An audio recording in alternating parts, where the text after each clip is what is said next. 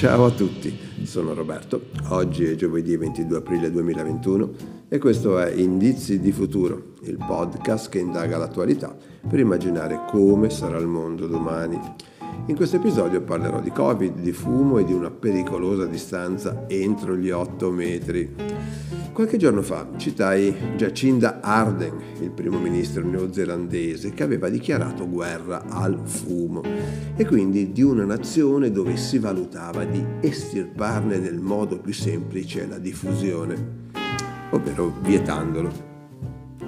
Poi leggo che in Spagna, una nazione a noi molto vicina geograficamente e culturalmente, si discute sull'opportunità della proibizione di fumare all'aperto, oltre naturalmente a dove già proibito, perché la nuvola di aerosol che produce l'espulsione del fumo viaggia fino a distanze ben più importanti di un normale respiro, e ciò può essere considerato un notevole rischio in epoca Covid.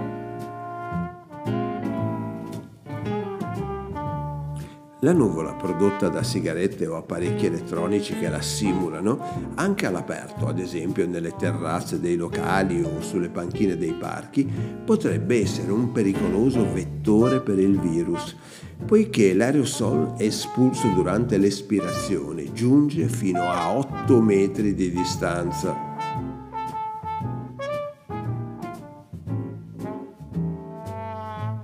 Una lunghezza ben differente rispetto a quella di un normale respiro. Sempre a indicare la pericolosità del fumo, uno studio pubblicato dall'American Thoracic Society afferma la maggior probabilità di contrarre una forma grave di infezione da parte di un fumatore. Ma non ci sono ancora certezze, si tratta di un ammonimento in attesa di specifiche prove.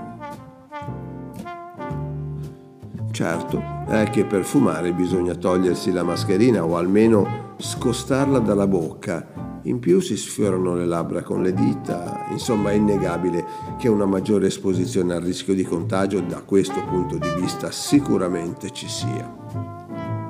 Ci sono poi coloro che affermano che la nicotina abbia doti protettive. Una rivista inglese, la Thorax, dichiarava qualche settimana fa l'uguale probabilità di ammalarsi, ma una tendenziale maggiore probabilità di ammalarsi in modo grave, ovvero in modo sintomatico.